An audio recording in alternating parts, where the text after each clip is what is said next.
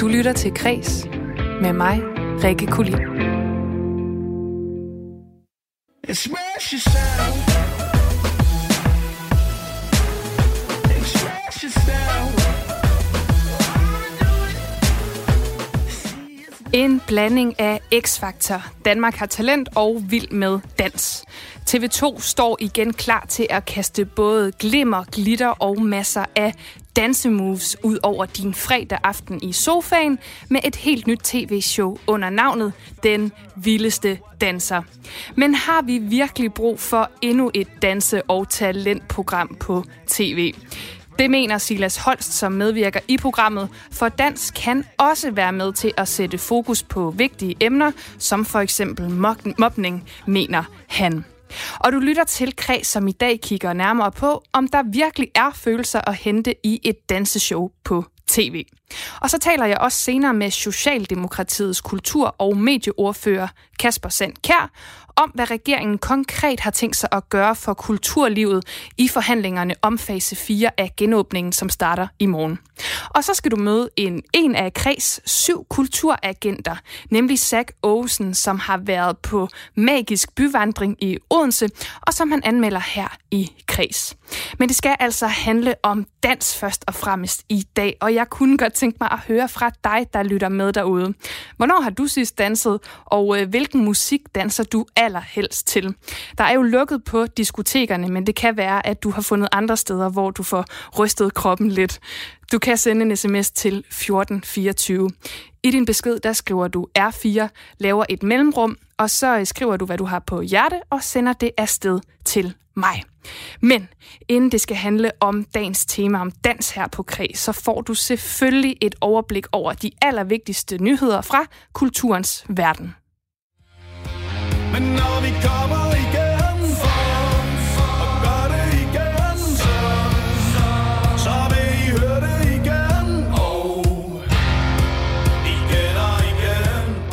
er på tide, at man viser musikbranchen noget respekt. Sådan skrev musiker Simon Kvam og forsanger i nu opløste Nephew i går på sin Facebook-side i et åbent brev til de danske politikere om at tage musikbranchen alvorligt i den nuværende situation. Og i det her åbne brev, der skriver Simon Kvam blandt andet, Jeg synes, mine kollegaer i hele musikbranchen hen over sommeren har vist sig modne til at gennemføre koncerter, der imødekommer alle sikkerhedskrav på en måde, der kalder på den samme anerkendelse og respekt, som I har vist fodboldbranchen, og I, det er altså politikerne. Og han er altså ikke ene om den slags opråb. Musiker Michael Falk, han har også sendt et åbent brev adresseret direkte til statsminister Mette Frederiksen på sin Facebook-profil.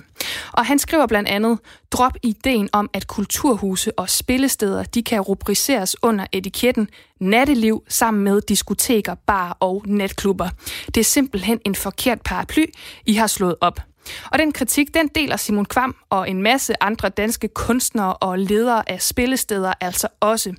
Der er mange, der har været til tasterne. Også Lena Brostrøm, som er formand for Dansk Artistforbund, og Benjamin Bo Rasmussen, som er formand for Dansk Skuespillerforbund. De har sammen i et debatindlæg til kultursejtet Kulturmonitor den 9. august skrevet, at teater, film og koncerter, det altså ikke er lige med nattelivet. I sidste uge der anbefalede Kåre Mølbak jo en udskydelse af fase 4, og det var altså en udmelding, som har skabt masser af uro landet over. I går der meldte spillestedet Tobakken i Esbjerg også ud, at man faktisk er troet af konkurs, hvis ikke man får hjælp. Men senere i programmet, der taler jeg altså med Socialdemokratiets kultur- og medieordfører Kasper Sand Kær om, hvad regeringen konkret har tænkt sig at gøre for kulturlivet i forhandlingerne i om fase 4 af genåbningen. Det handler om, at øh, kunst og kultur øh, kan noget, som ingen andre af de ting, vi bliver tilbudt, øh, kan. De kan få os øh, til at se os selv, få os til at møde os selv på andre måder, og dermed øh, skabe, om jeg så må sige, kendskabet til os selv, grænserne til, øh, til andre. Det er en kæmpe erfaringsverden, som vi kun kan få forbindelse til øh, ved hjælp af kunst og kulturelle oplevelser. Sådan lød det i fredagens udgave af Kreds, da forsker og professor i børnekultur, Bet Junker, fortalte om vigtigheden af kultur og kunst i børn og unges liv. Og børns møde med kultur, det er noget, det kongelige bibliotek i København tager alvorligt. De åbner nemlig en ny sal for børn og unge i Galejhuset på Slottholmen.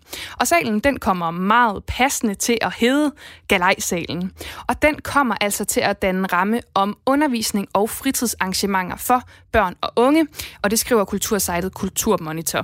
Så i hverdag der ligger Galejsalen lokale til undervisningstilbud for grundskolen og ungdomsuddannelser, men i weekender og skoleferie, der er der altså åbent for alle børn og unge, som har mulighed for at deltage i lege og aktiviteter, kreative værksteder og events, som er inspireret af den kulturarv i samlingerne, som det kongelige bibliotek altså har.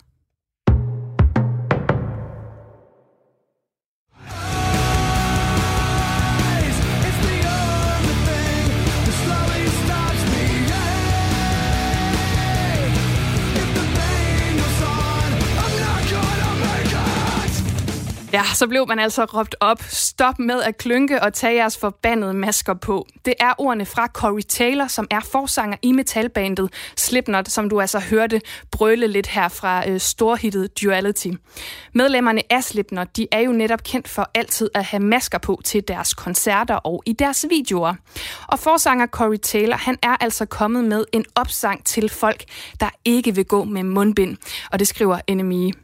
I et interview med det australske musikmedie Triple M Rock, øh, Rock, der blev Corey Taylor nemlig spurgt om sin mening om især amerikanernes manglende vilje til at bære mundbind.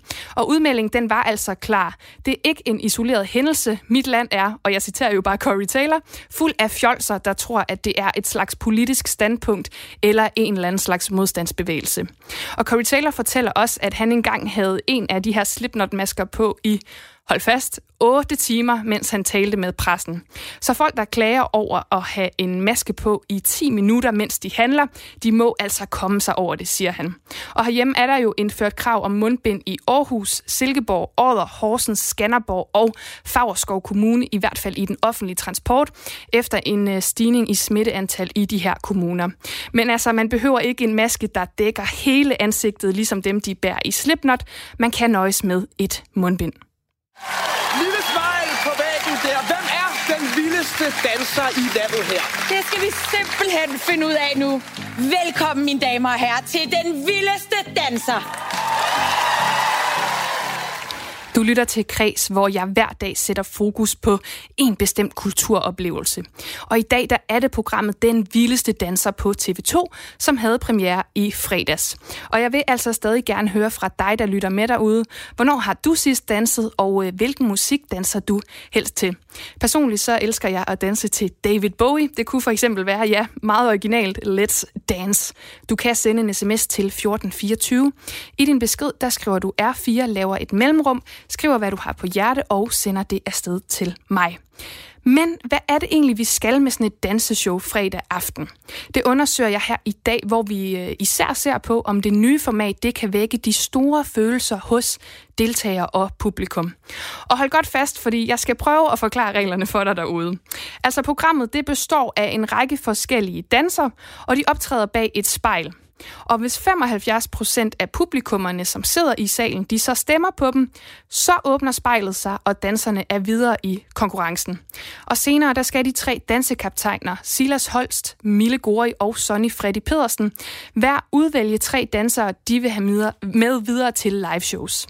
Men øh, nu skal vi dykke lidt længere ned i programmet med en af dansekaptajnerne, nemlig Silas Holst, som mener, at dans det er en af de bedste måder at udtrykke følelser på.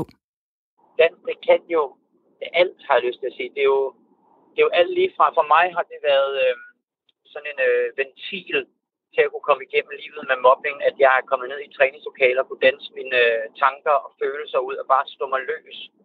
Øh, og udover det er det jo også et bevis, for eksempel, at dans og musik hjælper på, på demensramte eller Alzheimers ramte.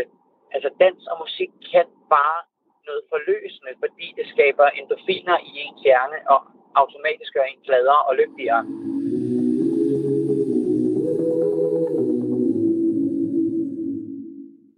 Don't know I'm no good for you. I've learned to lose you can't afford to. Tore my shirt to stop you bleeding. I could lie, say I like it like that, like it like. Og man kan i hvert fald sige, at der var en særlig dansegruppe, som ramte dig i den her første udsendelse. Det var den her dansegruppe 20, som præsenterede moderne dans og en koreografi, der fortalte en historie om mobning.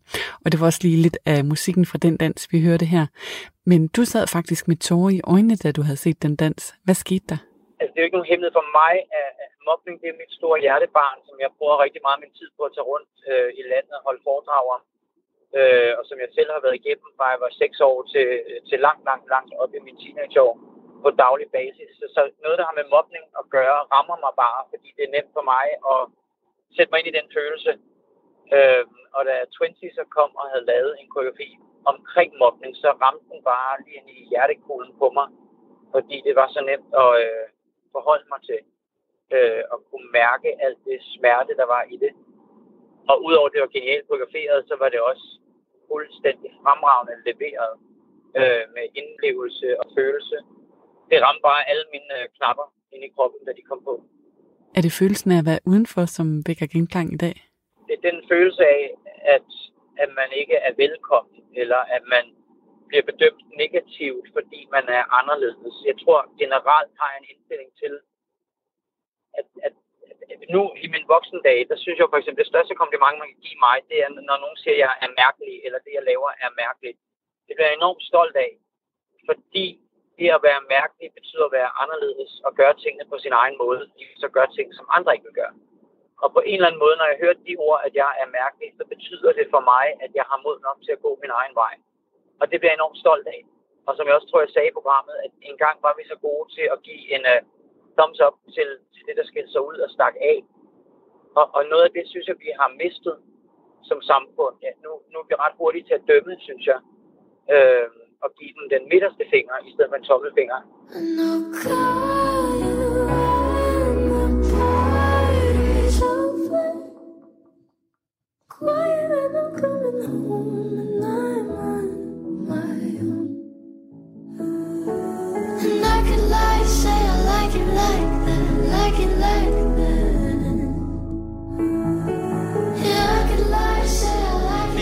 go.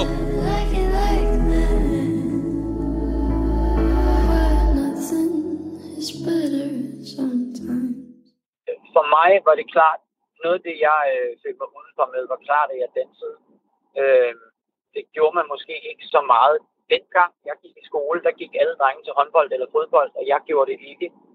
Øh, jeg dansede, så det vil sige, at jeg kom... Øh, jeg havde et lidt et andet liv, end de havde. Jeg, jeg er også opvokset på en danseskole, så jeg tror også, jeg bevægede mig anderledes. Jeg talte måske anderledes. Jeg, øh, jeg, var, jeg kom bare fra et andet miljø. Øhm, og, og det er svært at, at, at mødes i, hvis man ikke er interesseret i at skulle mødes i det.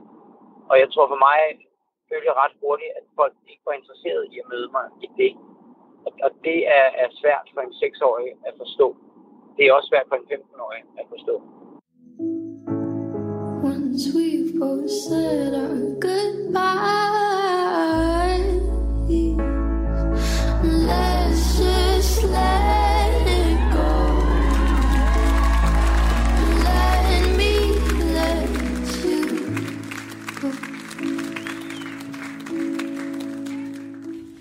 det var altså min kollega Lene Grønborg Poulsen, der havde talt med Silas Holst. Og nu skal jeg tale med en anden fra programmet. Det er nemlig Sofie Gansel på 20 år fra dansekompaniet 20 i Varde. Altså en af de dansere, som Silas Holst han lige kommenterede på. Velkommen til dig, Sofie. Tak skal du have. Sofie, øh, øh, det var jo øh, lyden af spejlet, der åbnede sig for din dansegruppe, vi hørte her til sidst i klippet. Men lad mig lige starte med at, at høre, hvad har dans betydet for dig i, øh, i dit liv? Jamen, dans har betydet rigtig meget. Øh, som Sila også selv nævner, den måde, man udtrykker sig på, når man ikke har, har kunne haft ord til at sige det, har man ligesom kunne gå ned i dansesalen, sætte noget, ja, noget rørende musik på, og så på den måde få frustrationerne eller tankerne ud. Og vil du måske lige beskrive den dans i danset, som øh, Silas Holst han talte om her? Ja, altså dansen er jo som sagt en dans om mobning. Øhm, vi er et hold på øh, 19 piger og kommer ind og står forskellige veje og ligesom udviser mangfoldighed. Og så igennem, eller i løbet af dansen, der, øh, der er der en pige, der lige så stille bliver udstødt. Ikke af nogen årsag, men hun bliver lige så stille udstødt ud af gruppen. Øhm, og det er ligesom det, ja, dansen er baseret på. Og rigtig meget i dansen skal det siges, vi står i akkurat det samme tøj, alle sammen. Så det er ikke fordi, hun ser anderledes ud. Så det er også det her med at vise, at mobning er ikke altid en øh, fysisk eller specifik ting. Det kan være alle mulige grunde. Øh, og når vi står som helhed på scenen og danser, er vi alle sammen ens. Men hun bliver udstødt på grund af en eller anden årsag. Og det var så til fri fortolkning. Ja, og det kan jo, som du netop siger, være alle mulige ting. Er det et emne, som øh, optager jer meget som øh, gruppe? Jeg ved ikke, om man kan sige, at mobning optager os som gruppe, men, men jeg, alle på holdet har en relation til mobning. Man kender nogen, man har selv stået i det. Man har måske også været mobberen. Men alle har ligesom en relation til, hvordan, hvordan mobning foregår. Øh, og ved, at det kan være lige fra den ene dag kan du, det være fordi du har en grim sko på, til den anden dag kan det være fordi du måske ja, er lidt overvægtig, og den anden dag kan det også bare være fordi du har en hobby at gå op i, som folk synes er underlig. Øhm, så på en eller anden måde har alle, en, har alle på holdet en eller anden relation til, hvad mobning er, og jeg tror, det var derfor, at vi havde ligesom et behov for at vise, at mobning er alt. Mobning er ikke bare én ting, men mobning er alt, og kan ske alle steder. Og mobning, det kan jo være mange ting, som du selv beskriver, og det kan også øh, måske for dem, der oplever det, være en følelse af at føle sig udenfor. Har du selv oplevet at føle dig udenfor, for eksempel fordi du går til dans? På nogle punkter, ja. Øh, når, man, øh, når man når i en vis teenagealder, er der mange, der ofte ser man mest, at der er mange, der hopper fra deres fritidsinteresse. Og i og med, jeg har danset, siden jeg var tre år gammel, og har dyrket det til på rigtig høj plan, og det er mit liv at danse. Så på den måde, så når man for eksempel skrotter nogen, eller siger til sine venner, jeg kan ikke være sammen i dag, for jeg skal noget, eller ikke lige komme med til en gymfest, eller ikke lige kan dit og du og den, så bliver, kan man nemt blive set som hende den mærkelige, for hun skal til dans. Nu har Twenty jo været med her i Den Vildeste Danser. Ser folk anderledes på dig nu her? Øh, er der en anden anerkendelse? Det har vi snakket meget om på holdet. Øh, mange pigerne går stadig i folkeskole og gymnasier, og de siger det der med, at mange af vennerne har sagt, hvad er det hele tiden, du går og laver? Det er jo bare danser. Og efter det ligesom blev vist i fredags, tror jeg, at i hvert fald folk har fået et større indblik i, hvad det egentlig er, vi laver, og hvor meget tid det skal bruges på det, og hvor stærkt det egentlig kan ramme. Ja, og det rammer jo stærkt på Silas Holst. Vi hørte lige hans øh, reaktion før. Hvad tænkte du om den? Fordi du var jo til stede, da det skete. Det var ret overvældende, for vi står, øh, som du også selv har nævnt, inde bag spejlene, og har ikke nogen fornemmelse af, hvordan publikum tager imod dansen. Og det dør, eller spejlene så går op, øh, så sidder de tre dansekaptajner og er rigtig rørte, og faktisk også hele salen. Øhm, så det med at træde ud og være færdig med at danse, og se, at alle er super berørte, det, det ramte os alle, os som hold. Øh, vi har danset dansen i rigtig mange måneder, og har selvfølgelig hele tiden haft mobning med i tankerne, men det der med endelig at få noget respons på det og kunne se, at det vi egentlig har danset og formidlet har virket, det var super overvældende og rart på en eller anden måde. Det var en eller anden forløsning at se, okay, folk har forstået, hvad det er, vi laver. Ja, og så kunne jeg godt tænke mig at høre lige her til sidst, fordi at øh, du har jo været lidt inde på, hvorfor øh, øh, du, altså dans er vigtigt for dig, og øh, Silas Holst, han beskriver det her med, at det er en måde at lukke følelser ud på. Men hvis der nu sidder nogle af kreds lytter derude, øh, de behøver måske ikke at skulle gå til dans, men hvorfor er det altså vigtigt at kunne danse og øh, på en eller anden måde slippe øh, sin person løs?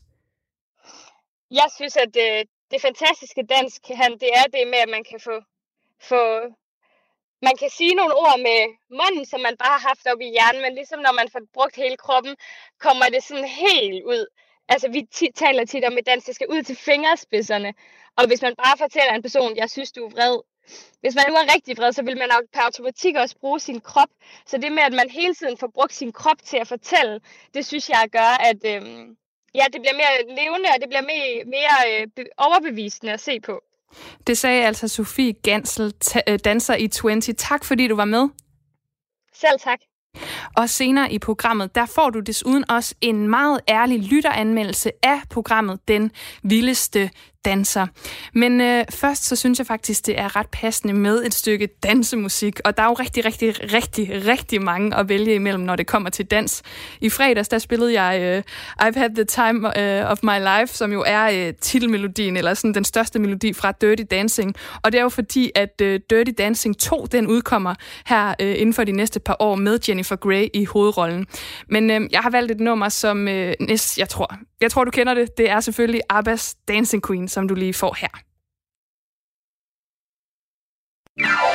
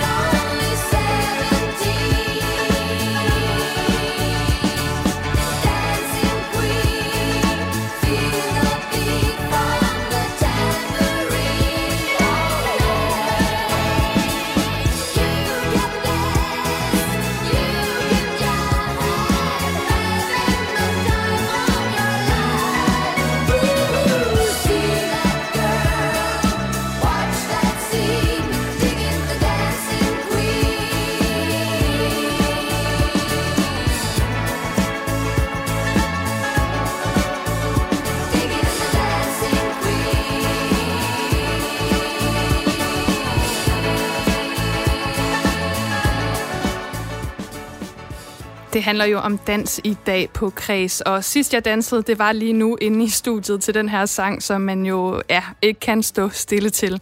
Og jeg vil altså stadig gerne høre fra dig, der lytter med derude. Hvornår dansede du egentlig sidst, og øh, hvilken slags musik danser du til? Du kan sende en sms til 1424. I din besked, der skriver du R4, laver et mellemrum, skriver hvad du har på hjerte, og sender det afsted til mig. Du lytter til Kres med mig, Rikke Kulin. Jeg har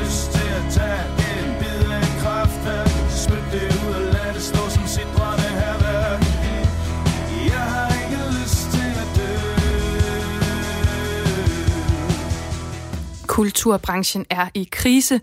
Sådan har det lyttet de sidste måneder, hvor restriktioner og retningslinjer har udfordret kulturinstitutioner som spillesteder, teatre og biografer. Kulturlivet har sendt flere åbne breve til Folketinget og politikere og efterspurgt handling. I går var Simon Kvam, hvis stemme du hørte lige før med den meget passende titel til sangen Jeg har ikke lyst til at dø fra projektet De Eneste To.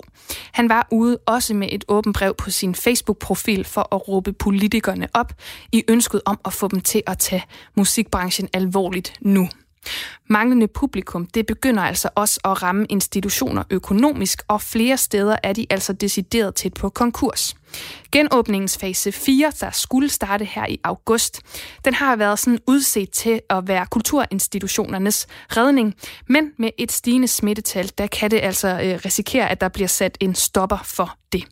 Folketingets partier de mødes i morgen og forhandler den videre, øh, videre genåbning. Og jeg har talt med Kasper Sand Kær. Han er kultur- og medieordfører for Socialdemokratiet.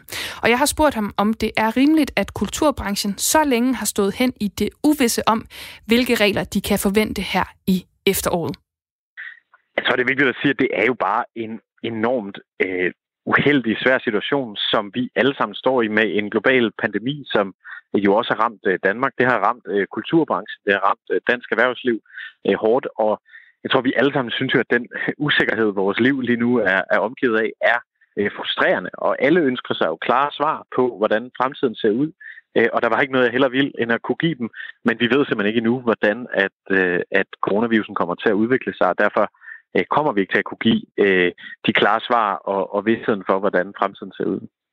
Men altså flere kunstnere og øh, hvad kan man sige, folk fra kulturlivet og måske øh, musikbranchen, men også andre dele af kulturbranchen, de vil jo undre sig over, hvorfor I ikke har gjort mere indtil nu. Hvorfor har I ikke gjort mere? Jamen, det tror jeg heller ikke, jeg synes er rigtigt, at vi ikke øh, har gjort øh, noget. Øh, vi har jo været i tæt dialog med øh, kulturbranchen fra øh, dag et øh, på, hvordan vi kunne øh, håndtere øh, coronavirusen øh, sammen, og vi har jo lavet øh, hjælpepakker på hjælpepakker, der skal øh, sikre, at at dem, som ikke kan, øh, øh, kan afvikle deres øh, aktivitet, øh, holde en koncert, øh, lave en teaterforestilling, øh, hvad det nu øh, kan være, at de bliver kompenseret for de, øh, for de tab, som, øh, øh, som det medfører. Og det, og det er klart, så længe at, at coronavirusen betyder, at vi er nødt til at have restriktioner, eller der måske endda er ting, som slet ikke kan, kan genåbne, jamen så skal der selvfølgelig også øh, følge kompensation med for, for det tab, som det medfølger. For det er jo hverken spillesteder eller teater eller nogen andre i kulturlivets skyld, at Danmark er ramt af coronavirus. Og forhandlingerne, de starter som sagt i morgen, og spillestederne, de har altså været lukket nu, mange af dem i hvert fald i fem måneder.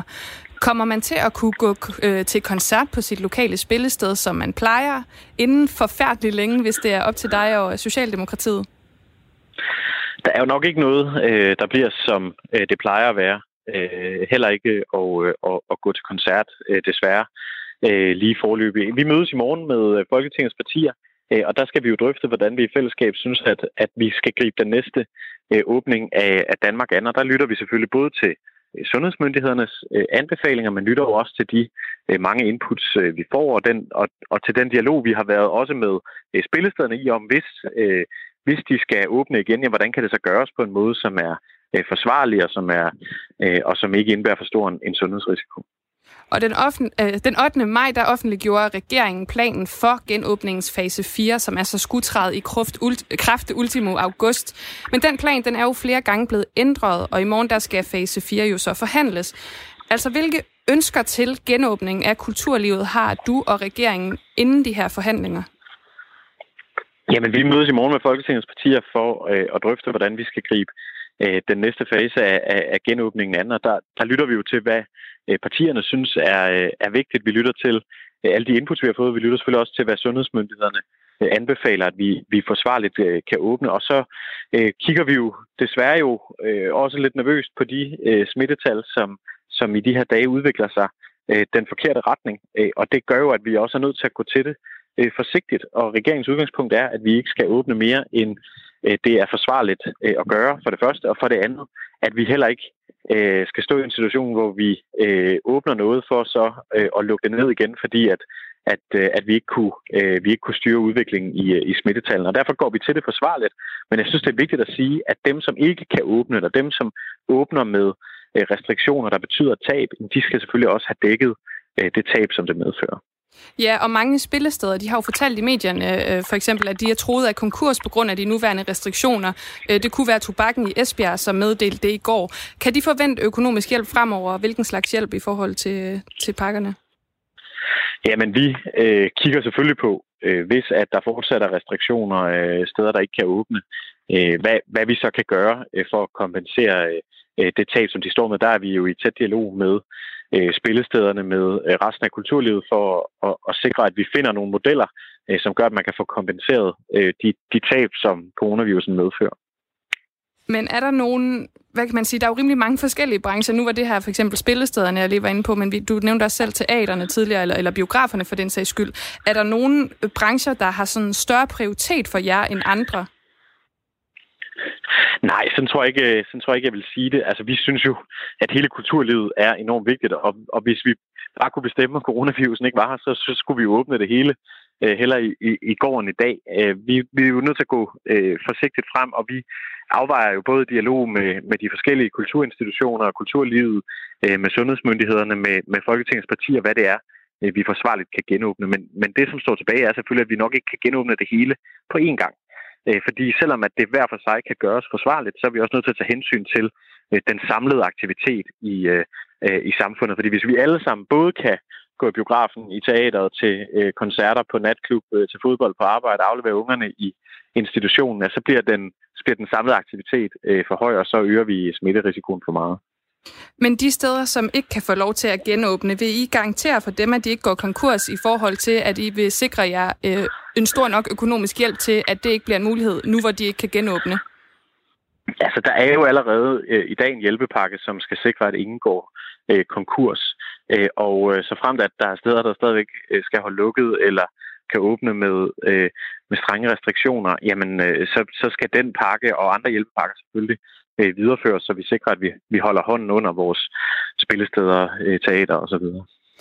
Og så øh, et spørgsmål her til sidst, øh, Kasper Sandkær. Hvornår tror du, at kulturinstitutionerne de egentlig begynder at have en normal drift, som de for eksempel havde tilbage i februar, hvis det der nogensinde bliver en ting igen?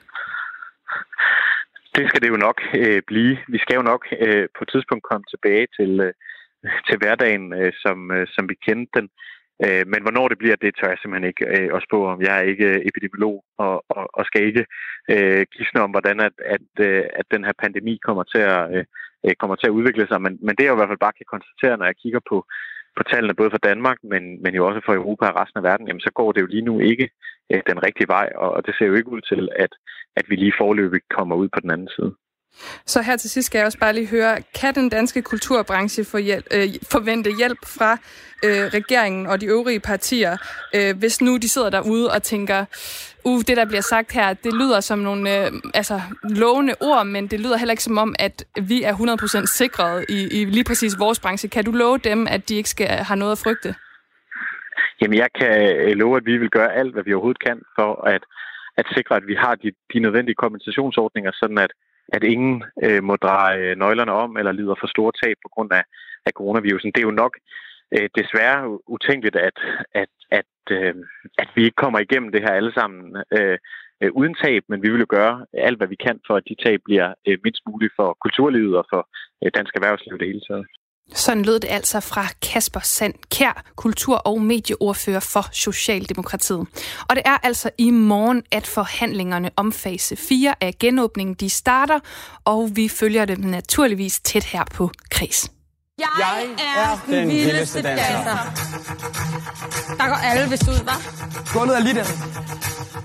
Det er alle, mand. Kom så. Ja, ja, ja.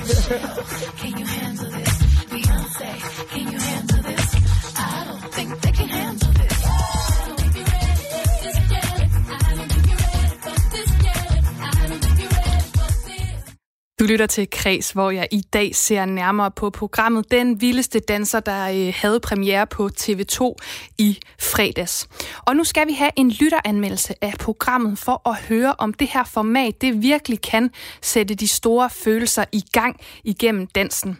Nu kan jeg byde velkommen til dig, Sofie Knap. Du er 17 år og går på gymnasiet, men i fritiden der øh, danser du selv 20-30 timer om ugen, og derudover underviser du også i dans. Velkommen til. Og så udover det, så er du jo vokset op med at se fredagsprogrammet Vild med Dans. Ja, det er.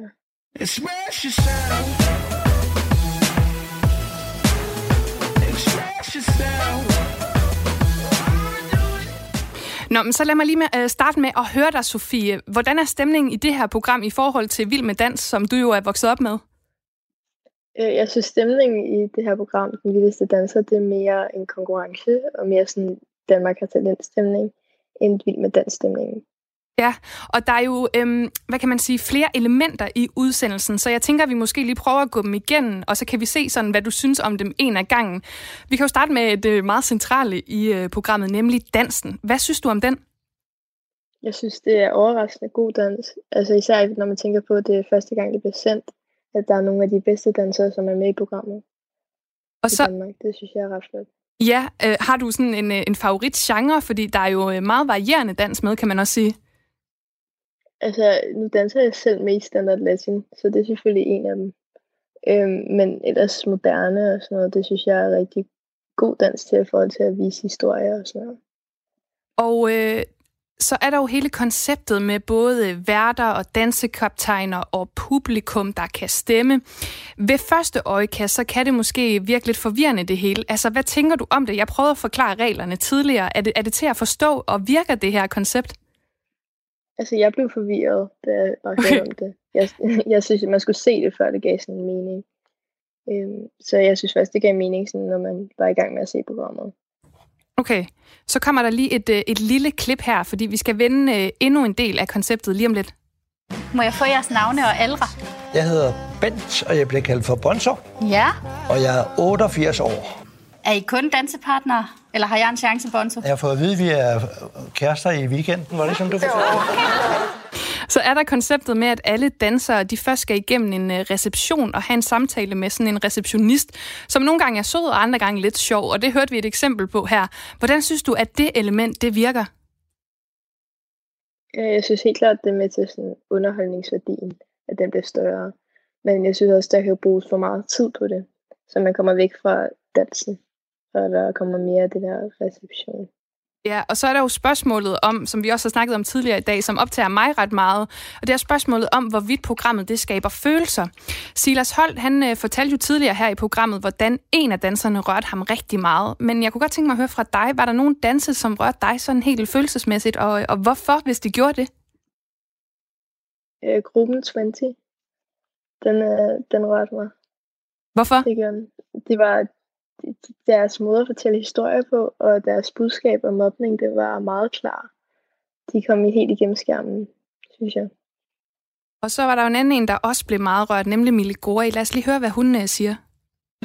jeg bliver sindssygt draget af dig, og det gjorde jeg allerede, da du sad og snakkede, for der er noget så smukt og fint og dejligt over dig, men det, som får mig til at græde, det er jo fordi, at jeg startede med at, at danse, da jeg var lille, fordi jeg ikke... Oh! Nej, nej, okay, jeg stammede ikke.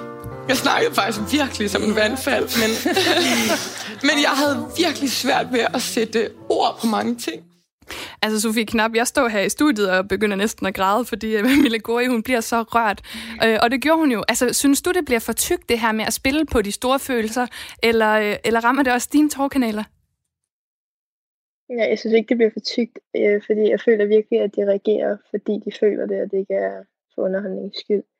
Og jeg tror, at hvis man sådan følger med i dansen helt ind til, hvad kan man sige, sådan kernen i dansen, og prøver at forstå dansen, så tror jeg også, det er nemmere at føle dansen derhjemme, end hvis man bare har det kørende i baggrunden. Ja, og mm, nu, nu har vi jo snakket lidt her om programmet, og øh, du har set det, det, det, før- den første udsendelse. Skal du se med videre, og vil du anbefale den vildeste danser her til sidst? Ja, det vil jeg gerne, og jeg skal se med videre. Det skal jeg. Jamen, det var ordene. Tak for det, Sofie Knap, danser og gymnasieelev. Og øh, Sofie Knap, hun var øh, vores lytteranmelder i den her uge. Og lige om lidt, der skal vi faktisk have endnu en øh, lytteranmelder, fordi vi skal til vores øh, øh, indslag Kulturagenter. Og det glæder jeg mig til. Men jeg har jo øh, spurgt jer, der lytter med derude, hvornår I sidst har danset. Og øh, der er flere, der har skrevet på sms'en, blandt andet her. Sidst jeg dansede til musik, der var det, da jeg hørte Billy Ocean for fuld skrue i hørebøfferne. Og der er en anden, der skriver, sidst jeg dansede var for et par dage siden med bare to veninder i et sommerhus ved Vesterhavet. Efter masser af skalddyr og hvidvin. Til alt fra Anastasia til Britney Spears og det brune punktum. Lyden af vores underlige ungdom. Og så har jeg fået endnu en sms, som lyder, Jeg har sidst danset til Carita di Innocente. Jeg håber, jeg udtaler det rigtigt. Featuring Miki Towers. Det er en øh, Øh, hyper dejlig, sensuel sang med venlig hilsen Carlos. Så der er altså øh, meget forskellige øh, genrer på, øh, på spil her. Og du kan altså stadig byde ind med, hvad, hvornår du sidst har danset, og ikke mindst, hvilken slags musik du danser til. Du sender bare en sms til 1424. I din besked, der skriver du R4, laver et mellemrum, og så sender du den afsted. Du lytter til Kres med mig, Rikke Kulin.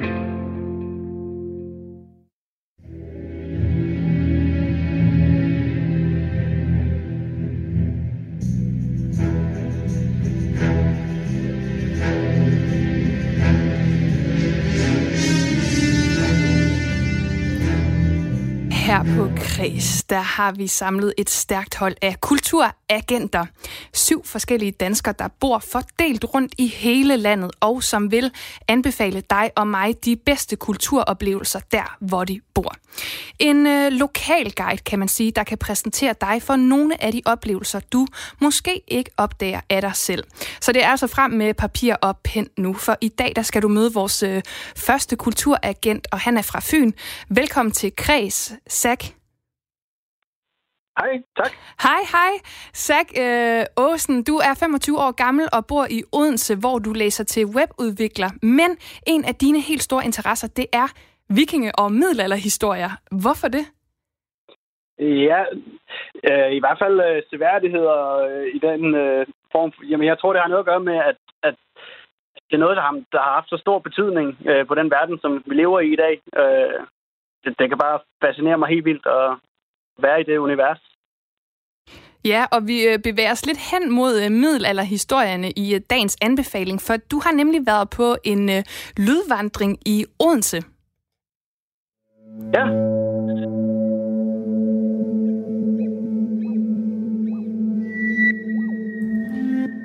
Og her har vi altså lidt af musikken derfra, og det er jo en, øh, en magisk lydvandring. For den her magiske lydvandring, den er en del af Magiske Dage i Odense. Og det er lavet af kunstfællesskabet Myrkur, Odense Hovedbibliotek og Magiske Dage Odense. Altså Zach, hvordan foregår sådan en lydvandring? Hvor i verden øh, starter man henne?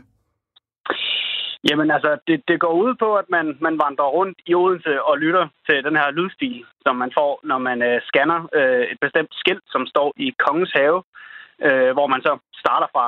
Øh, og så bliver man altså guidet igennem forskellige små veje, og øh, så får man for, fortalt nogle gode historier om de ting og områder, man, man vandrer igennem. Øh, det, tager sådan, det tager 50 minutter, mener jeg. Ja, og øh, altså, så går man rundt i, de, i byen her med de her lyde i ørerne, og vi fik sådan lidt en smagsprøve på, øh, hvad kan man sige, på stemningen før. Men hvad er det, man, øh, man kan opleve? Jamen, man kommer forbi øh, en del sjove ting, som man øh, måske ikke lige tænker over at stoppe op og, og kigge på, når man normalt bor i Odense og bare tårnsøg gennem byen. Øh, øh, blandt andet kommer man forbi øh, det, en stor sten under et træ ved siden af Odense Slot, hvor en, øh, en spansk soldat med et uheld blev skudt og ligger nu begravet der. Øh, altså, det, jeg vil aldrig skænke den sten en tanke, hvis jeg ikke øh, fik det at vide. Øh, det, var, det er åbenbart en, en gravsten. Der står jo ikke noget på den. Øh, og der er også noget med, at øh, kongen engang har befalet en, en, en elsker, mener jeg, til at danse sig selv ihjel på slottet. Øh, og derfor skriver hun der på, på Odense Slot i dag. Øh, ellers så er der nogle, nogle andre sjove øjeblikke, hvor man øh, skal, skal stille sig op af en, en mur, for eksempel, ind i en tunnel og, og lukke øjnene, og så bare lytte til noget af det stemningsmusik, der bliver, der bliver spillet. Altså, du starter med at sige, at du ikke ville have skænket det en tanke, og så beskriver du det her med at stille sig op af en, en mur. Altså, hvad ja. har det gjort for dig og dine sensorer at prøve sådan en, øh, en oplevelse? Fordi det lyder som om, der er mange ting, man måske ikke lige gør til daglig, som du har været ude i her med sådan en lydvandring. Mm, jamen, jamen det, gør, det gør jo, at man ser byen på en lidt anden måde, synes jeg, end, end man normalt lige vil, øh, vil tænke over, når man, når man bare bor der, og hvis man skal ud og handle, eller lige skal ned og købe noget i byen, eller et eller andet. Øh, øh, det, det er sådan lidt... Øh, det er jo lidt en, øh, et, det er en eventyrlig rejse, man går igennem der. Det, det er meget sjovt. Nogle gange kan det også blive lidt, lidt akavet, øh, når man står og øh, midt i det hele og skal stå og, op ad en mur og lukke øjnene og sådan midt ude i det hele. Men, men altså, det, det er egentlig meget sjovt. Ja, det, det må man så overvinde. Det er en del af, af oplevelsen. Øhm, og jeg ved, at øh, en af dine favoritfortællinger, øh, fortællinger, det var den her. Vi skal lige høre et lille klip her om Kong Knud. Lige derinde, bag Odense Domkirkes tykke mure, finder du både fortællinger om konger og dronninger, om adel, rigmænd og fattigfolk. Og nede i krypten finder du knoglerne af Sankt Knud. Før Sankt Knud var Sankt Knud, og altså helgenkåret, der var han konge af Danmark. Ja, både øh, Sankt Knud og Kong Knud. Øh, Zach, hvad var det gode ved lige den her fortælling? Jamen altså, noget af det, jeg elsker allermest ved, ved sådan noget der, det er jo et stort sted, hvor der er sket et eller andet, eller en stor begivenhed øh, for mange år siden. Øh, og altså, øh, og, og her der bliver man jo så ført hen til præcis der, hvor han blev myrdet. Øh, jeg tror mere, det var i 1080 eller sådan noget. Øh, der ved siden af, af Odense Domkirke. Der lå nemlig en anden kirke dengang, øh, og så står man faktisk oven på den. Øh, og, øh, og lige ved siden af, der er også en, øh, en, en statue af ham, som jeg aldrig rigtig havde tænkt over, hvorfor den lige var placeret der, fordi at det, den står lidt, lidt mærkeligt faktisk, men, men øh, det giver jo så mening nu. Øh, men det, det er sådan noget, der kan give mig gåsehud og stå, stå og tænke på. Øh. Øh, og et af det giver dig gåsehud, øh, men hvor meget klogere har det gjort dig? Altså føler du, du har fået sådan en viden, som du kan tage med, øh, når du mødes med dine venner eller familie, og ligesom sådan selv formidle videre? Ja, selvfølgelig. Ja, jeg synes, det, jeg synes, det har været ret spændende. Øh, altså det, nu er det jo bare mig. Øh, altså det, det, det er jo helt sikkert for nogen, som der, øh, der er lidt historieinteresseret, eller øh, på en eller anden måde øh, godt kan lide øh, de her små anekdoter og, og savn og myter og sådan noget. Men altså, øh, øh jeg vil også godt, altså jeg kunne godt sagtens se en, en børnefamilie på, øh, altså nogen på en 10-12 år øh, gå den her rute og blive, blive fascineret af de her historier. Ja, du er lidt inde på, hvem der kunne være interesseret i den. Lad os lige få faktaen igen. Altså, turen den starter jo her i Kongens Have i Odense, og der scanner du så den her QR-kode og går i gang. Og det tager altså 50 minutter, hvor man bliver guidet igennem Odense by. Øh, og det er altså en del af magiske dage her, som kan opleves frem til den 17. august, så der er altså seks dage tilbage endnu. Og du var lidt inde på, hvem øh, du tænker, den her oplevelse den kunne være spændende for. Du nævner historieinteresserede børnefamilier. Hvad med folk, der ikke er interesseret i historie? Tror du, at de vil kunne blive fanget af, øh, af den her tur? Øh, ja, helt sikkert, fordi det, altså, det spænder jo lidt bredt. Det er jo, det du behøver ikke bare have øh, interesseret dig for historie, fordi det er, det er jo også nogle øh, savn og myter og sådan noget. Det, det er jo lidt, det er jo lidt sjovt. Øh, så øh, altså, hvis man, øh, hvis man godt kan, hvis man har tid til det, og kan bruge 50 minutter på bare lige at, at gå en tur i Odense, altså, så, så tror jeg da, at de fleste vil, vil synes, at det, øh, det vil være interessant. Ja, øhm, og jeg ved også, at du synes, der er sådan lidt eventyrs-vibe over det, men jeg tænker, det er ikke så meget et H.C. Andersen-eventyr, det er mere sådan øh, middelalder-eventyr. Er det sådan rigtig øh, forklaret af mig? Ja, altså det, det spænder jo lidt. Altså det spænder jo fra Kong Knud øh, fra, øh, fra 1080, ikke? Og så er der vikingemyter, ikke? Men altså, så er der også den historie med, med øh, hende, der danser sig selv ihjel, som er, er, er, jeg mener, det var 1600-tallet, ikke? Og sådan noget. Så, altså det, det spænder jo, spænder jo vidt. Ja, og her til sidst, Zach, fordi nu nævner du faktisk Knud selv. Vi skal jo have anmeldt den her byvandring, og måske øh, på en skala, så jeg tænker at spørge dig, hvor mange af Knuds kongekroner, og vi taler altså fra 1 til 6, hvor mange fra øh, øh mellem 1 til 6 vil du give den her magiske byvandring? Øh, ja, men det bliver nok en øh, 4,5, tror jeg. Fordi der, personligt kunne der godt have været, synes jeg, der godt kunne have været lidt flere stop, måske på 50 minutter. Øh, altså man kunne godt have proppet lidt flere gode historier ind. Så, øh, historier ind. Øh, altså, det var ikke, det var ikke så actionpræget. Men altså, men igen, det er jo meget fortryllende og meget afslappende at gå rundt, og, og hvis børn også skal være med og sådan noget, så tror jeg faktisk, det er, det er ganske udmærket. Ja, jamen tusind tak skal du have, Zach Åsen, for at fortælle os om øh, lydvandring i magiske Odense. Det var så lidt. Og øh, jeg kommer altså til at snakke med Zach igen, fordi vi har altså syv kulturagenter her på Kreds. Og i dag der var Zach altså kulturagent på Fyn. Og det er altså den her magiske øh, byvandring, som er en del af Magiske Dage Odense, som du kan øh, opleve frem til den 17. august. Og det blev altså til 4,5 øh, ud af 6 af Knuds kongekroner til den her byvandring. Og øh, jeg er næsten færdig øh, for i dag, og det har jo handlet om dans i dag, og jeg har jo spurgt jer, der, øh, der lytter med derude, hvad I sidst har danset til. Og jeg har fået en, øh, en besked fra Paul her, som lyder, Hej Kreds, sidst jeg dansede var til et årsmøde for øh, 20 år siden.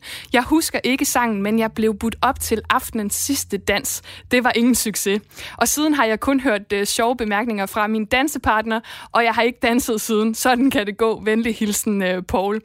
Ja, og øh, det er ikke altid, at folk de kommer på dansegulvet, og noget af det, Zack han fortalte før, det var jo, at der var hende her, der havde danset sig selv ihjel.